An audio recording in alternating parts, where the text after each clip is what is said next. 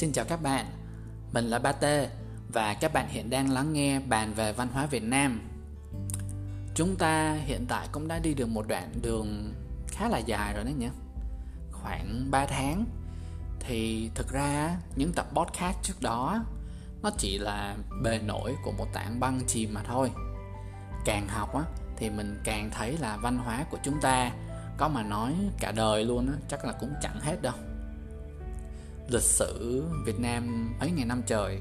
Mà mỗi tập podcast của mình á thì nó chỉ khoảng nửa tiếng là tối đa thôi. Nên là mình cảm thấy kiểu như uh, trong cái rủi có cái may. Rủi á là vì nội dung của nó quá nhiều đi làm hoài không hết luôn. Nhưng mà thông qua đó thì mình lại thấy may mắn bởi vì mình sẽ không bị thiếu ý tưởng rồi là nội dung của nó lúc nào cũng dồi dào hết á nên là sẽ không lo hết uh, nội dung để mà làm podcast. Vậy thì hôm nay uh, chủ đề sẽ là phân tích tính cách của con người phương đông và cả phương tây luôn dựa theo cái thang tổ chức xã hội cơ bản. Thì cụ thể cái thang này sẽ gồm 5 nhân tố.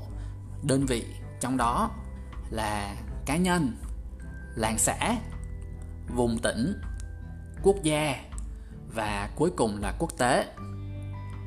Thì người phương đông hay người phương tây á, chúng ta có sự ưu tiên khác nhau. Ví dụ như người phương tây đi, họ trọng cá nhân hơn. Nhưng mà người phương đông á, thì chúng ta trọng tập thể làng xã hơn. Và từ những sự khác biệt như vậy á, nó sẽ sinh ra một số tính cách định hình nên con người của hai vùng miền khác nhau này. Và điều thú vị á, là hai bên phương đông và phương tây có sự ưu tiên khá là trái ngược nhau. Chúng ta không trọng cá nhân, nhưng mà người phương tây thì có. Chúng ta trọng làng xã, nhưng mà xã hội phương tây lại không quá coi trọng cái hình thức này. Và nó cứ lặp lại như thế cho đến hết năm đơn vị của cái thang này luôn. Bây giờ thì mình không dài dòng nữa. Hãy bước vào hai nhân tố đầu tiên trong tập ngày hôm nay cá nhân và làng xã.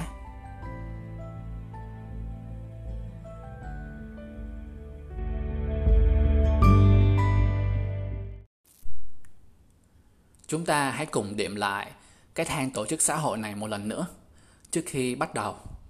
Thì nó được sắp xếp theo thứ tự từ nhỏ đến lớn đó.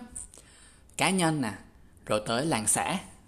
Tiếp đến là vùng, hay chúng ta thường gọi là tỉnh. Lớn hơn nữa là quốc gia và lớn nhất là quốc tế.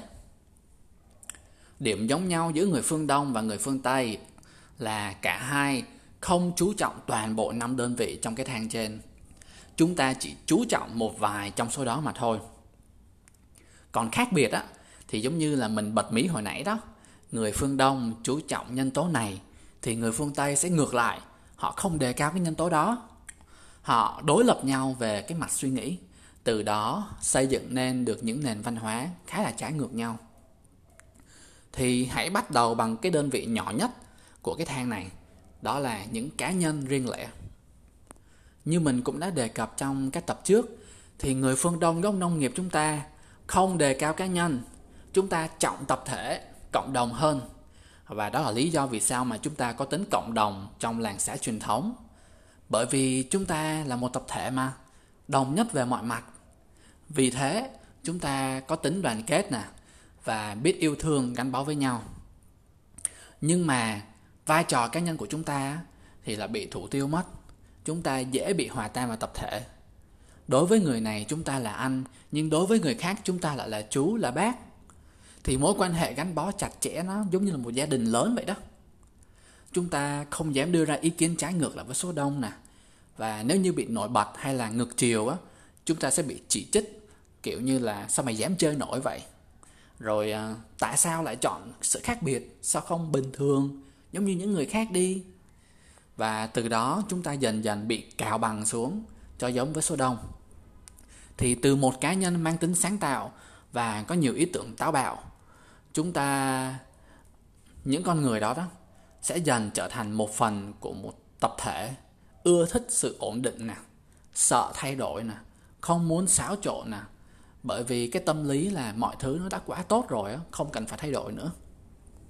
Nhưng mà người phương tây thì khác họ cực kỳ chú trọng vào vai trò cá nhân luôn. Họ được nuôi dạy ngay từ nhỏ là kiểu như phải biết tư duy phản biện nè. Không phải là ai cũng đúng hết. Mặc dù là người lớn đi chăng nữa cũng chưa chắc đúng. Phải có chính kiến riêng nè, rồi là dám đứng lên vì bản thân mình nè. Họ rất là đề cao vai trò cá nhân luôn. Họ trọng sức mạnh nè, mong muốn được nổi bật trong cái tập thể. Và do họ có gốc là du mục thì họ thường phải tự bươn trải tất cả mọi thứ luôn. Từ nơi ở nè, cho đến thức ăn nè, để mà có thể tồn tại được. Bởi vì họ không có sự giúp đỡ từ những người khác. Họ không có sống theo lối làng xã định cư như như ờ, người gốc phương đông. Họ phải liên tục di chuyển nè, để mà tìm đồng cỏ mới, để mà chăn nuôi gia súc. Thì trong cái suốt cái hành trình đó đó, thông thường là chỉ có họ và gia đình bên cạnh thôi. Ít có những trường hợp như là tập thể hợp thành một cái khối thật là lớn và cùng nhau di chuyển. Chúng ta cũng hay xem phim á thì sẽ thấy là họ khắc họa cái vấn đề này rất là rõ luôn. À, một ngôi nhà ở trên thảo nguyên chẳng hạn thì giống như là chỉ có đúng một cái ngôi nhà đó thôi đó, xung quanh là không có một ngôi nhà nào khác. Hàng xóm thì gọi là cách xa cả cây số luôn. Thì bởi vì chỉ có một bản thân một mình thôi nên là họ chọn những người có sức mạnh để mà có thể đảm đương được những công việc nặng nhọc của nghề chăn nuôi. Từ đó sinh ra cái lối suy nghĩ là trọng đàn ông bởi vì đàn ông thường gắn với cơ bắp nè sự nhanh nhạy nè sức khỏe nè. Xã hội của người phương tây á là một xã hội trọng cá nhân trọng sức mạnh trọng võ và trọng người đàn ông. Khác biệt lại hoàn toàn với xã hội phương đông gốc nông nghiệp chúng ta. À, trọng cộng đồng trọng tình trọng văn và trọng người phụ nữ thì đó là cá nhân. Đơn vị tiếp theo mà chúng ta sẽ nói tới là làng xã. Người gốc phương đông, không hề trọng con người cá nhân, nhưng lại cực kỳ quan tâm đến làng xã và tập thể. Ngược lại, người phương tây rất là coi trọng chủ nghĩa cá nhân, nên họ chẳng hề quan tâm đến bộ phận làng xã. Bây giờ thì mình sẽ đưa ra một cái tình huống. Thì trong cái tình huống này á, thì bạn sẽ cư xử như thế nào? Và cái tình huống này á nó không có mấy dễ chịu lắm đâu. Đó là khi mà bạn đang đi trên đường nha. Trên tay cầm một cái điện thoại và bỗng nhiên có một thằng chạy xe tới và giật cái điện thoại đó đi. Vậy thì lúc đó là bạn sẽ làm gì?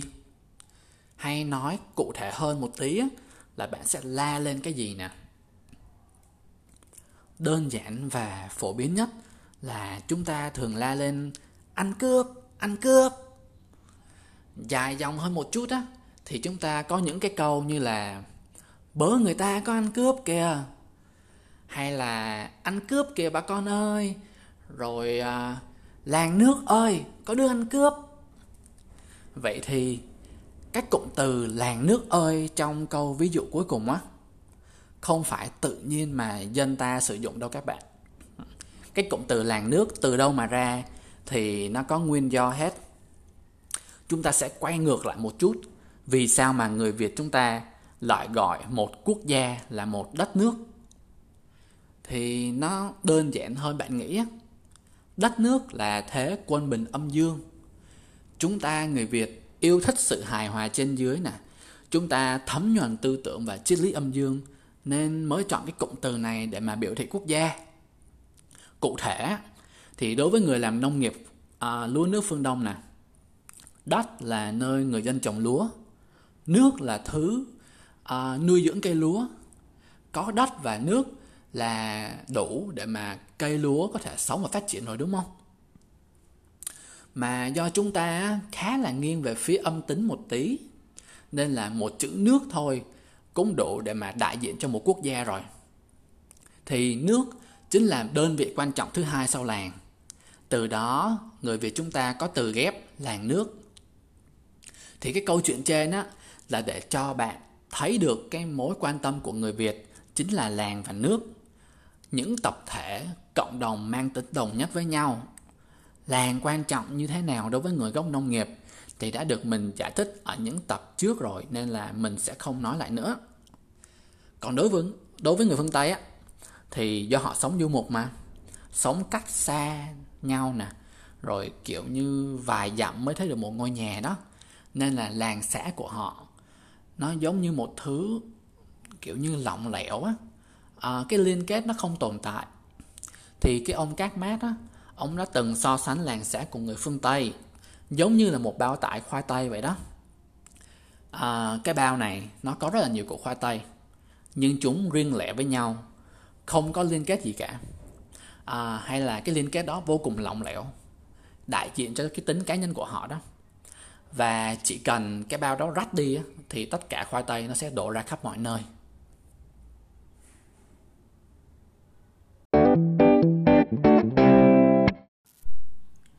Tiếp theo là chúng ta sẽ bàn về à, ba uh, cái nhân tố còn lại của cái thang tổ chức xã hội vùng tỉnh quốc gia và quốc tế.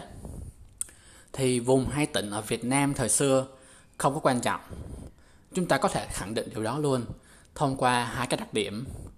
Thứ nhất là tên gọi của một vùng hay một tỉnh nó luôn thay đổi tùy theo các thời kỳ và triều đại phong kiến. Điểm thứ hai á, là ranh giới giữa các vùng tỉnh cũng luôn bị biến động. Có lúc nhiều tỉnh được sát nhập với nhau nè lúc thì lại tách ra để mà quản lý. Ví dụ về tên gọi nha thì cái đơn vị tỉnh á, à, nó được thay tên đổi họ vô số lần trước khi mà chính thức được sử dụng phổ biến như ngày nay. Thì trước đó chúng ta có những cái tên như là bộ quận châu lộ thừa tuyên trấn dinh rồi cuối cùng mới là tỉnh. Còn về đặc điểm thứ hai địa giới của các tỉnh liên tục um, bị thay đổi nè. Ví dụ như là tỉnh hải hưng đi thì đây là quê gốc của mình ông bà mình vẫn thường hay kể là thời xưa trước khi mà di cư vào trong nam lập nghiệp á thì họ sinh sống tại cái tỉnh mang tên hải hưng này thì tỉnh hải hưng này bây giờ không còn nữa hải hưng thực chất á là sự hợp nhất của hai tỉnh Hải Dương và Hưng Yên ở miền Bắc. Thì năm 1968, á, hai tỉnh này được sát nhập vào nhau tạo thành Hải Hưng. Đến tận năm 1996 thì họ tách lại trở ra thành hai tỉnh ban đầu. Thì rõ ràng là danh ranh giới giữa các tỉnh nó không hề quan trọng đối với người Việt. Um, ranh giới của làng xã mới là thứ đáng bàn nhất. Chỉ cần còn cái làng xã là được rồi, không cần quan tâm gì nhiều nhưng mà ở phương tây cái vùng rất là quan trọng bởi vì họ cai trị theo các khu vực vô cùng rộng lớn luôn rất là rộng so với làng xã và thông thường với mỗi vùng như vậy á thì sẽ tương ứng với sự cai trị của một lãnh chúa họ lãnh chúa họ đặt ra luật lệ riêng cho từng vùng để mà cai trị nè. Giống như là làng xã ở phương đông vậy đó. À, làng xã phương đông chúng ta đặt ra hương ước để mà duy trì sự ổn định cho làng. Thì vào thời kỳ tư bản á thì các vùng này nó sẽ chuyển thành các bang và mỗi một quốc gia như vậy nó sẽ bao gồm nhiều bang với nhau. Chúng ta gọi là nhà nước liên bang á. À, hình như đến bây giờ họ vẫn duy trì cái hình thức cai trị này à, ở các nước như là đức à, hoa kỳ hay là liên bang nga thì các bạn thấy á, là cái à, tên gọi của các nước đó thông thường sẽ được gắn thêm cái chữ liên bang vô đó để chỉ à, số lượng bang kiểu như đất nước đó có nhiều bang. Thì mỗi bang nó giống như một cái vương quốc nhỏ vậy đó. À, giống như ở làng xã của Việt Nam đi thì mỗi làng xã ở Việt Nam là một tiểu triều đình. Thì ở các nước phương Tây mỗi bang giống như một vương quốc nhỏ thì khác biệt ở đây là chỗ kích thước thôi. Các bang rất là rộng và ranh giới nó rất là rõ ràng với những vùng bên cạnh. Bang có luật lệ riêng nhưng mà bản thân mỗi quốc gia như vậy á nó có thêm một cái bộ luật khác nữa áp dụng cho tất cả các bang luôn mà họ gọi là luật liên bang. Ở Việt Nam thì khác. À, chúng ta chỉ có đúng một bộ luật thôi áp dụng cho tất cả các tỉnh thành. Thì ví dụ như là luật công nhận hôn nhân dành cho cộng đồng LGBTQ đi thì có một số bang trước đó họ đã chấp nhận cho người thuộc cộng đồng này được kết hôn một cách hợp pháp rồi à, trước khi mà luật liên bang thông qua vào năm 2015 luôn thì cái luật à, liên bang năm 2015 đó áp dụng cho toàn bộ lãnh thổ của Mỹ và họ kiểu như là cho hợp pháp đám cưới hôn nhân cho cộng đồng LGBT. Và tiếp theo, chúng ta sẽ nói về cái đơn vị thứ tư, quốc gia. Vậy thì mô hình quốc gia được bên nào chú trọng và bên nào ngó lơ? Thì câu trả lời là rõ ràng rồi, các quốc gia phương Đông chúng ta không trọng cá nhân, nhưng là trọng tập thể làng xã nè chúng ta không quan tâm đến vùng tỉnh, nhưng cực kỳ coi trọng đất nước mà chúng ta sinh thành lên thì như mình nói hồi nãy đó người việt rất là coi trọng làng và nước. Người việt nam sống với nhau thành những tập thể nhỏ là làng xã đúng không? Nhưng mà để có thể chống bão lũ nè và chống quân xâm lược nè thì chúng ta cần phải hợp thành một tập thể lớn hơn nữa. Và cái tập thể đó chính là nước. Thì um, do đó cái ranh giới quốc gia đối với người dân phương đông rất là đổi thiên liêng. Từ đó hình thành nên cái lòng tự hào dân tộc và tình yêu quê hương đất nước vô cùng mạnh mẽ. Thì rất là khác với phương tây. Với lối sống du mục không định cư kiểu như gọi là sống lang thang rồi đó thì họ phải di chuyển nhiều để mà tìm đồng cỏ nè. Đi qua lãnh thổ của một các nước khác một cách dễ dàng luôn. Biên giới quốc gia ở phương tây thời xưa khá là mờ nhạt và không quan trọng. À, ví dụ như là một người sinh ra ở đất nước này nhưng mà họ có thể đến một đất nước khác để mà sinh sống uh, cưới hỏi hay là làm việc tại đó luôn mà không cần phải đánh đo suy nghĩ về quê hương giống như là người phương đông. Do chúng ta mang tính tự trị làng xã và quốc gia ở phương đông rất là khép kín luôn thì ý thức quốc gia từ đó trở nên mạnh mẽ thậm chí là khá là cực đoan luôn làm hình thành nên cái chủ nghĩa dân tộc nè rồi các quốc gia chủ nghĩa và nếu như khi xưa bạn bỏ làng đi á, thì bạn trở thành dân ngụ cư nè, bị khinh rẻ. Thì việc bạn bỏ nước mình đi sang nước khác để mà sinh sống á, cũng bị kỳ thị y chang như vậy. Người ta xem đây giống như là một sự phản bội đối với dân tộc luôn. Thì đến tới cái thời hiện đại này nè, thì may mắn á, là cái tư tưởng này đã dần tan biến và giờ là nhà nào mà có người sinh sống hay là làm việc ở nước ngoài á thì nhà đó càng thêm ờ, nợ mày nợ mặt với lại bà con hàng xóm láng giềng. Và cuối cùng là quốc tế.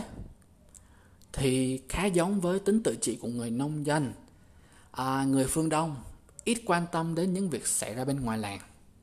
Vậy thì những việc xảy ra bên ngoài lãnh thổ quốc gia cũng ít được quan tâm bởi người việt chúng ta. Do chúng ta có ý thức quốc gia vô cùng mạnh mẽ luôn nên là chúng ta luôn ưu tiên cho quốc gia của mình à, cái nước khác thì để sau. Ngược lại á ở phương tây á, thì các quốc gia nó gắn kết rất là chặt chẽ trên trường quốc tế. Châu âu chẳng hạn đi họ thành lập nhiều tổ chức xuyên quốc gia à, ví dụ như là eu liên minh châu âu chẳng hạn. Thông qua các tổ chức này nè thì bất cứ nước nào là thành viên thì người dân của nước đó được phép di chuyển một cách tự do đến các quốc gia thuộc liên minh đó luôn mà không cần phải xin visa này nọ nè. Và họ thậm chí còn ban hành đồng tiền chung euro cho toàn bộ các nước thành viên và sử dụng như là đơn vị tiền tệ chính thức trong liên minh này. Thì các quốc gia ở châu Á, chúng ta cũng có học hỏi, ví dụ như là ở Việt Nam nè, nằm trong ASEAN. Nhưng mà cái tính liên kết đó, nó không có được mạnh bằng EU